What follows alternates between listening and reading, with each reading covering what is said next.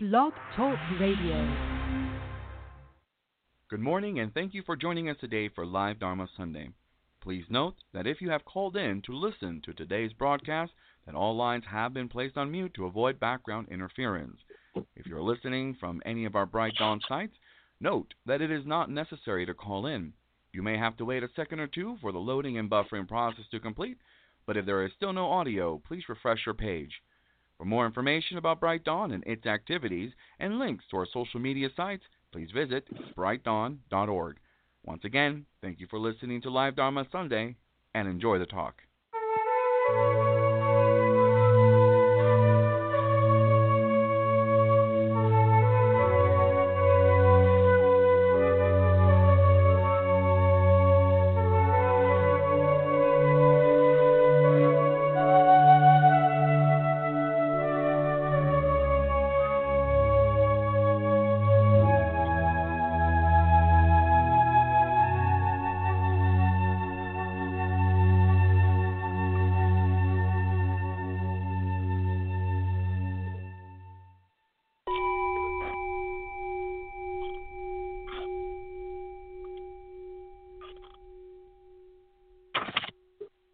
Good morning and welcome everyone to Live Dharma Sunday for August 26, 2018.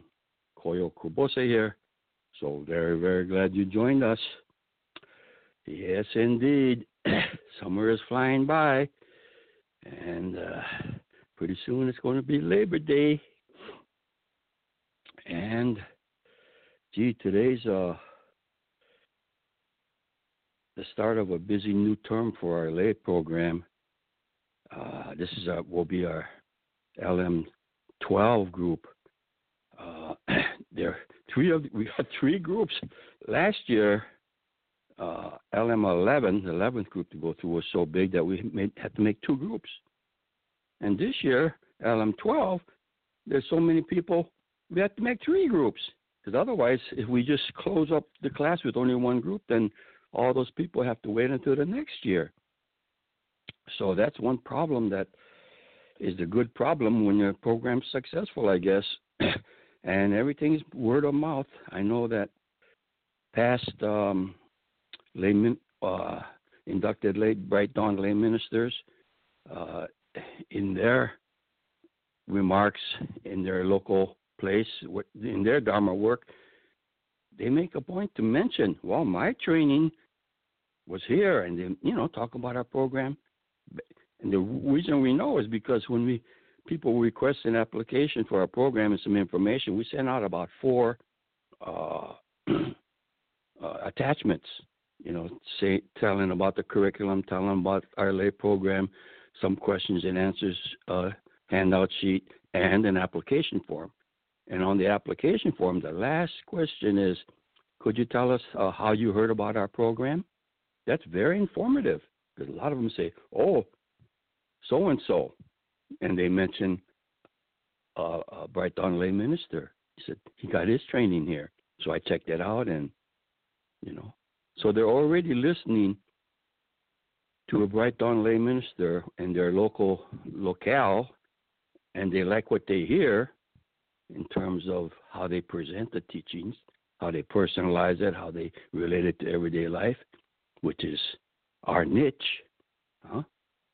Uh, so that's uh, well, and out of necessity, we have made sort of a hierarchy of uh, uh, of our of our uh, I guess call it teacher program curriculum, lay program curriculum teaching.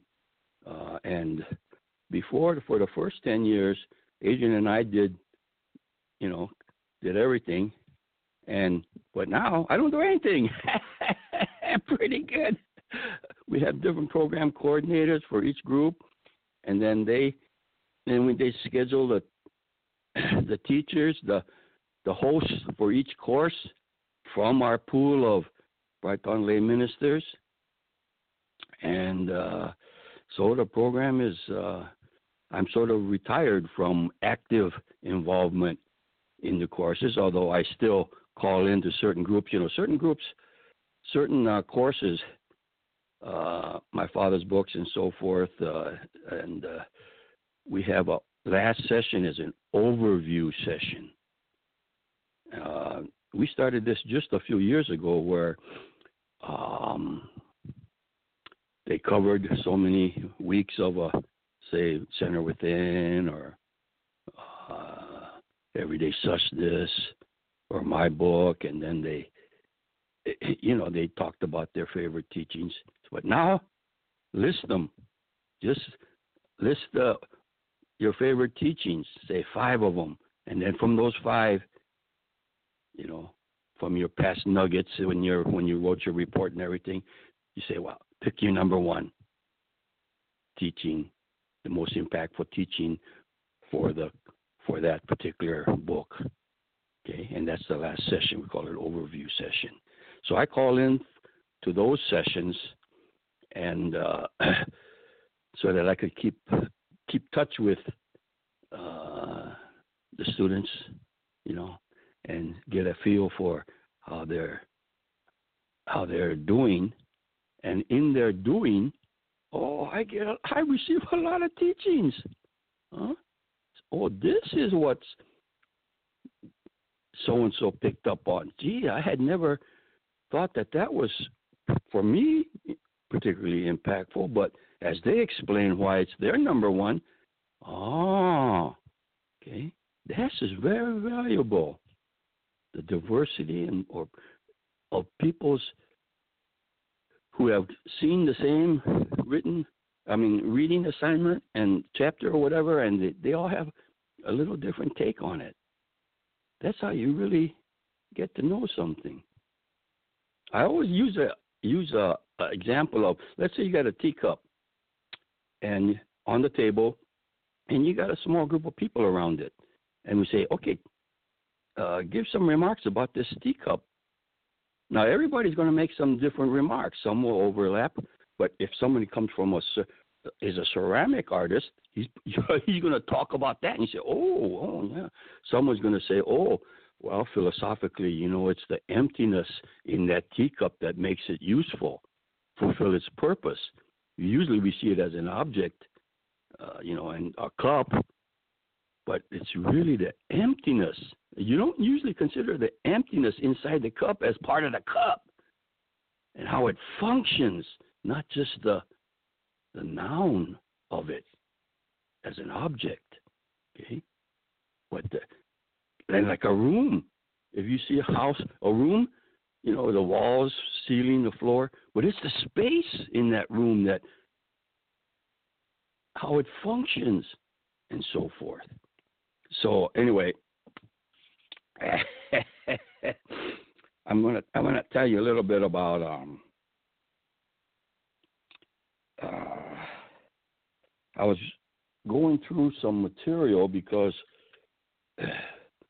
my granddaughter and Adrian were were using some watercolors. They came. To, my grand my son Tate, his wife Bailey, and their nine-year-old daughter Brooke.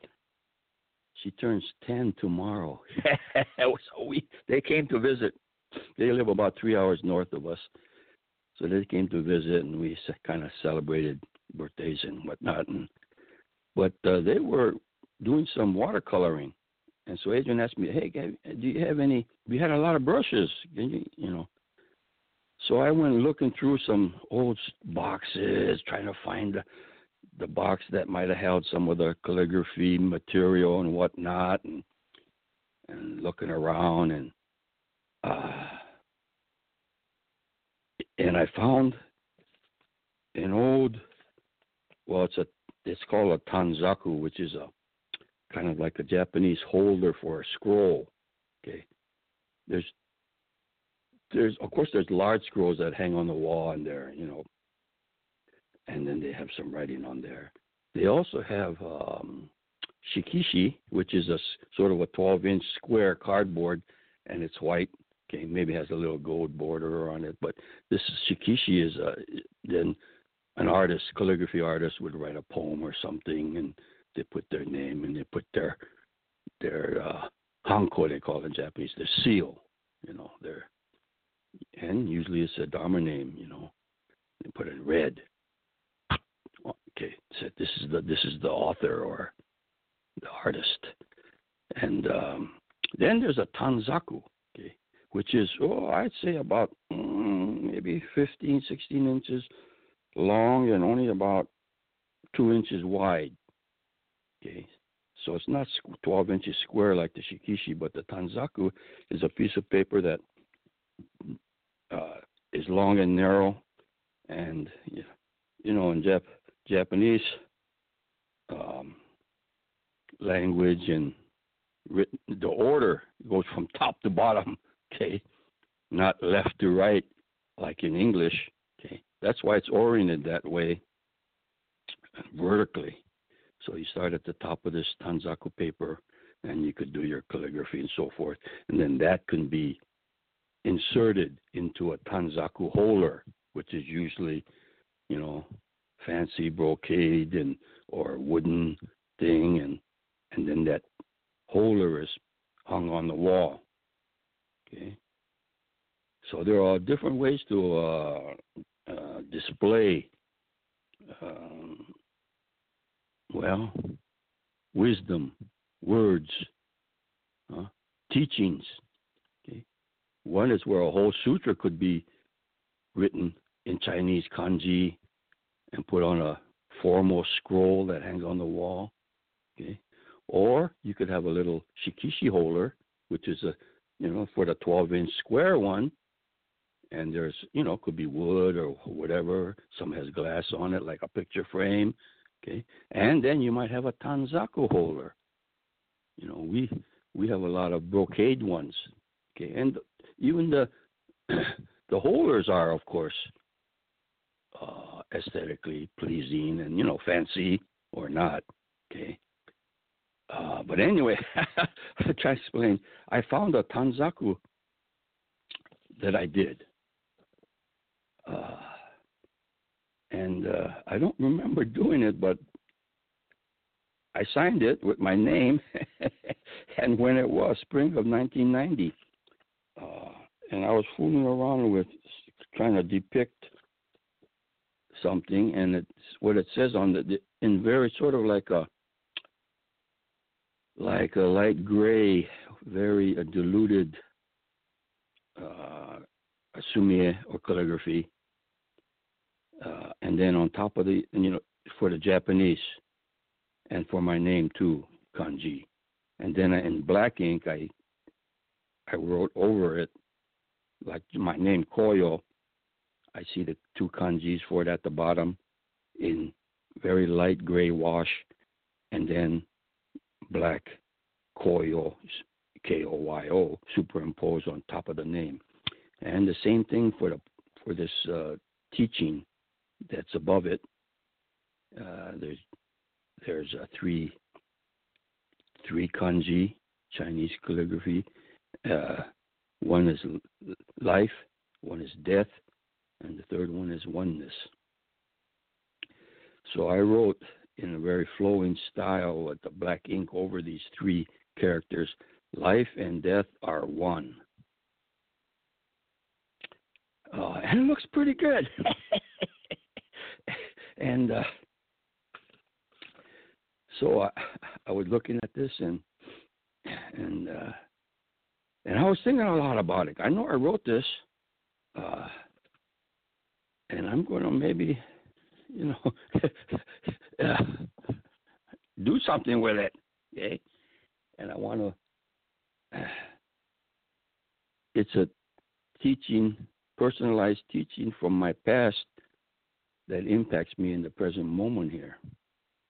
You know, um, just like there was a picture of when I got ordained uh, uh, in Japan, and I'm wearing a black particular kind of sort of a formalized robe, black robe, and tabis and uh, uh, special socks and sandals and and of course they you have to shave your head and it's a ceremonial thing. Okay, I'm not a monk who they had their head shaved all the time. well, which I do now, but that's another story. But there's a picture of me standing uh, when I, on the day that I got ordained in Japan, and I'm wearing this robes and I'm got a shaved the head. They have a barbershop, special barbershop in the the main headquarters where we got ordained, and they, and they cut your hair for you. And then there was a large group of us. Uh, I don't remember how many now, but maybe a couple of dozen that got ordained on that particular day by the uh, bishop of this uh, Higashi Honganji, and um, and then afterwards, my picture was taken. I guess my mom or dad was there, and and I have a someone found this framed picture of me uh, in our office area. You know, it's all junky. We got a lot of stuff piles up. But they said, "Hey, this is this is you." I said, "Yeah," and you wrote something on there, okay? And I wrote, I said, "Tu Sunnan." Sunnan's my given name.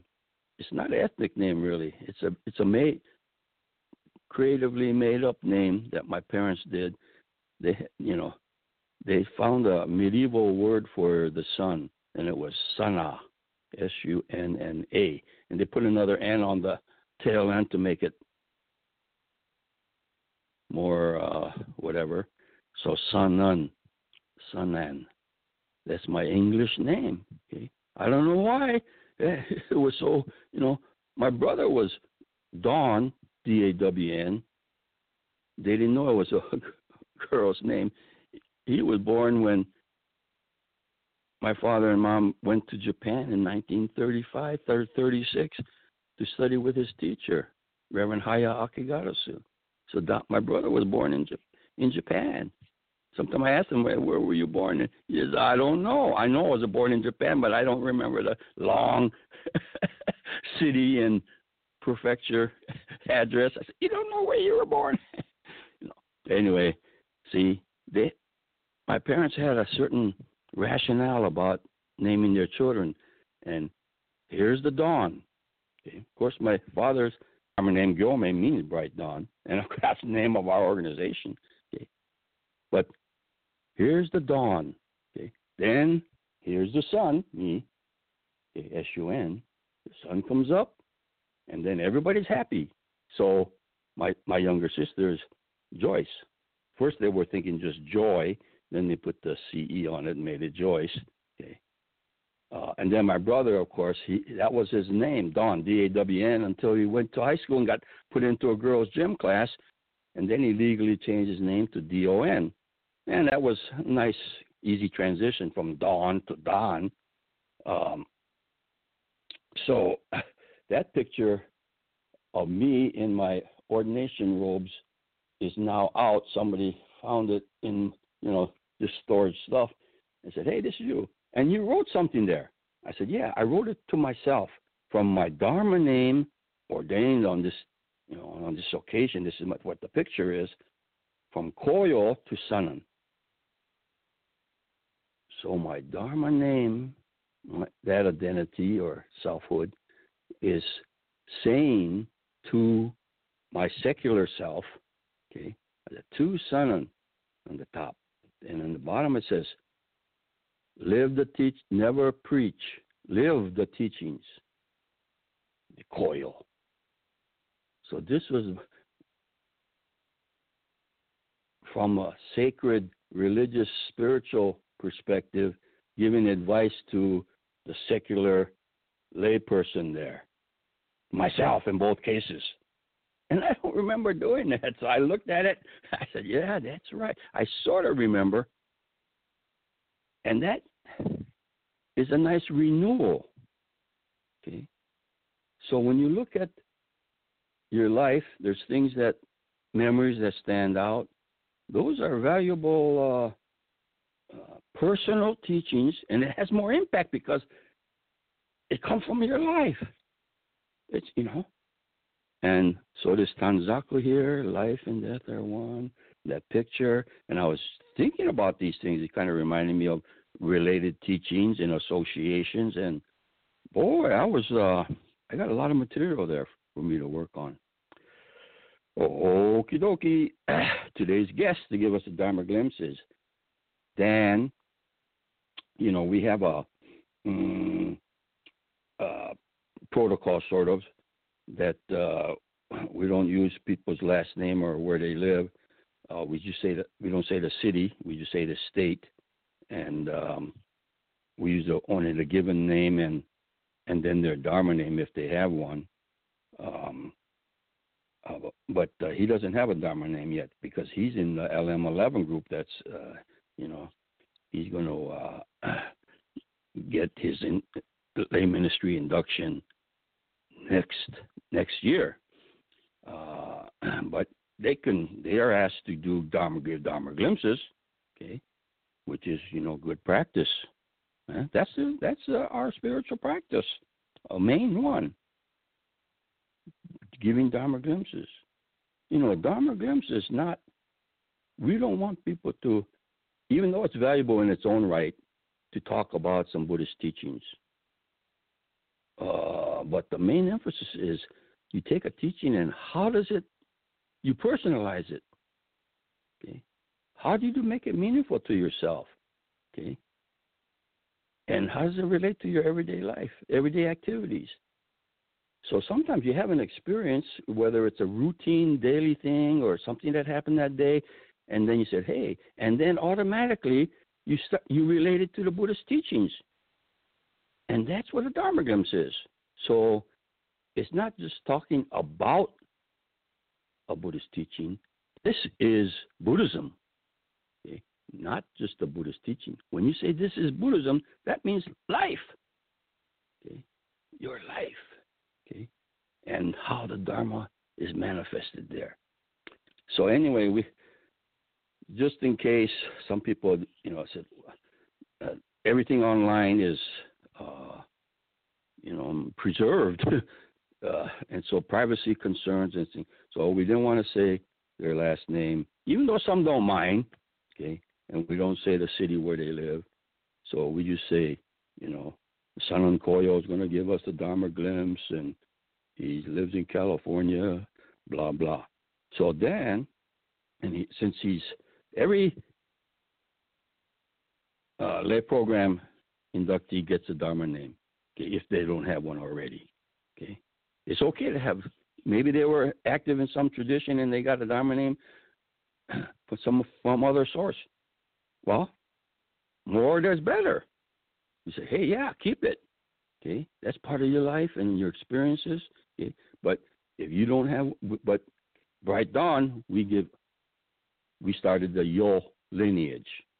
Yo means uh, the physical sun, which of course stands for wisdom and light, and okay, and compassion because you know warm compassion that is like the physical sun is the reason that our planet has life on it.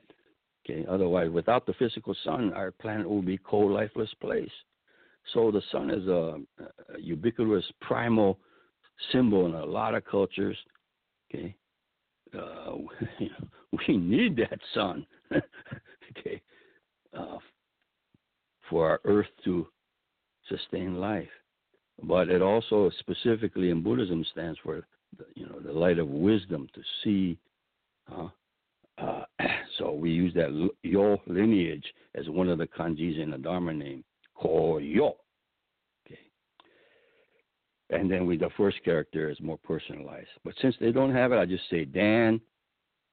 He's part of LM11B group. Okay. And he is going to give us a Dharma glimpse today. Good morning, everyone. Um, my Dharma glimpse comes from a realization that I had just towards the end of this summer. So, first, a little background. So, my wife and I have six kids between us. I have three from my first marriage. She has three from her first marriage. And most of the time, they live with our respective exes. But during the summer, we have this six week period where we have six kids for most of the time. And it's quite an adjustment to our schedule. And I, I caught myself towards the end of this period constantly thinking, you know, subconsciously, but then it kind of worked its way up to the front of just, man, I just can't wait for things to go back to normal. Oh, when are things going to slow down again? When is life going to get back to normal? And I caught myself and I realized there is no normal. This is just the way things are right now. I have no guarantee that life is going to go back to the way it was or anything like that. There is no normal, there's only right now. And I've really had this on my mind for the last couple of weeks since life has, quote unquote, gone back to normal, right? But it's still different than it was. But it's so easy to make excuses for not doing things. It's so easy to, you know, just wait until things get back to normal or wait for things to slow down or maybe it's I'm waiting until my kids get older or I'm waiting for the weather to get better or or whatever excuse the you know I might have to not do something today. Maybe it's taking better care of my health. Maybe it's meditation, you know, actually getting on the cushion each day. Maybe it's practicing being more attentive when someone is talking to me. It doesn't matter what the practice is there's always that excuse, that ability to wait until things are better, wait until things are more calm, wait until things are quote unquote back to normal. And I make these excuses all the time. And for some reason, it just hit me a lot harder at the end of the summer that there is no normal. Today is all I have. So what am I going to do with it? I was reading this morning in uh, Stephen Batchelor's book, Secular Buddhism, and this quote just jumped out at me. He says, In fact, the practice of Dharma is more truly akin to the practice of art. With the tools of ethics, meditation, and understanding, one works the clay of one's confined and tragic existence into a bodhisattva. Practice is a process of self creation. And this relates to this topic to me because if I'm not practicing, what am I doing? You know, I, I remember back when I was in high school and I was a trumpet player, and you know, one thing that my teacher told me every day that I went to class is, "Hey, are you practicing? Did you practice today? How many hours did you put into practice this week?" And it was obvious those students who practiced more are the ones who had the better chair. And it's something that, you know, we can apply to life in general. If we're not practicing, well, we're not engaged in that process of self creation. So to close, just a, a, quote also from the Dhammapada that I think relates to this. In the Dhammapada, we read, Even a single day of a life lived virtuously and meditatively is worth more than a hundred years lived wantonly and without discipline. A single day's life as a or a single day's life of a wise and contemplative man is worth more than a hundred years lived wantonly and without discipline. A single day's life of one who puts out great effort is better than a life of a hundred years lived in idleness and sluggishness. A single day's life lived by a man who grasps the impermanence of all conditioned things is worth more than a hundred years lived in blindness and ignorance. A single day's life of one who sees the deathless state is worth more than a hundred years lived without perceiving it. A single day's life of one who sees the truth is worth more than a hundred years of not seeing the truth. Today is important. It's really all we have. So, the challenge I have for myself and I have for all of you listening to this is don't put off practice, no matter what that practice might be. Again, maybe it is meditation, maybe it is, you know, practicing right livelihood or any other of the, the steps of the Noble Eightfold Path. Ask yourself each day, what will I do today? How will I practice today? Because in the end, that's all we have. Thank you. Yeah, thank you very much. As I listen, uh, I was thinking, yeah, you know, uh, there's some teachings that that that I have made my own that have made impact on me, and but they're general, broad teachings, and uh, everybody, you know, kind of uh, different ones grab different people at different times of their life and different situations and so forth. But I remember one teaching uh, by Dogen was practice is enlightenment. Um, or the, the great Mahayana phrase of samsara is nirvana. Okay hell is heaven. you know, usually see you think of practice uh, as a means to an end. Uh, subject object. Hell and heaven are completely opposites. But here's this teaching practice is enlightenment. Samsara is nirvana.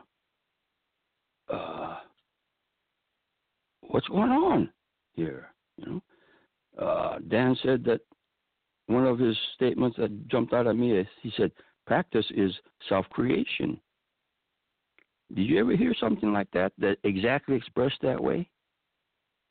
When you're doing spiritual practice, okay, is self-creation. So if you practice even in the secular music sense, okay, musicians have to practice creating yourself as a musician. Uh, and you know that your musicianship or if you're if you're you know graphic artist or something painting or sculpture you know uh whatever it is it's not generic in the sense it's you okay? Even though if you make a copy of or inspired by some masterpiece or something okay uh this is you when you say something like normal or average or you know uh we have to adjust to the certain standards or something like this. Yeah, this is a great teaching. Okay, there's no normal. Okay, if you talk about normality, then there's certain expectations, and there's some shoulds, and as the Dharma glimpse said, gives you excuses to say, "Oh, well, I gotta, I can't do this. I gotta wait until things settle down." Okay, uh, back to normal. Uh-huh. But uh, that's where we're going to get all in trouble, where our language and our terminology, which is very useful, of course it is, but the hooker is when you mistake those conceptualizations uh, for the reality that they're trying to talk about. Okay, the language and the terms is different from what they refer to, which is alive, your life. Okay, and uh, this is the big lesson. Okay? Otherwise, we think, oh, this is the means to an end. Oh, this, oh, things are either great or terrible. Huh? As though those things exist out there. Okay? okay, life and death are one. Can you unpack that? Can you get your mind around that teaching? I'm being challenged by a teaching from 30 years ago, my own my own writing, challenging right now, saying, "Hey, huh? What does that mean to you? Life and death are one. Okay, what does it mean? There's no normal. Uh, that's all for today's broadcast. Till next time, keep going, and you have a beautiful day.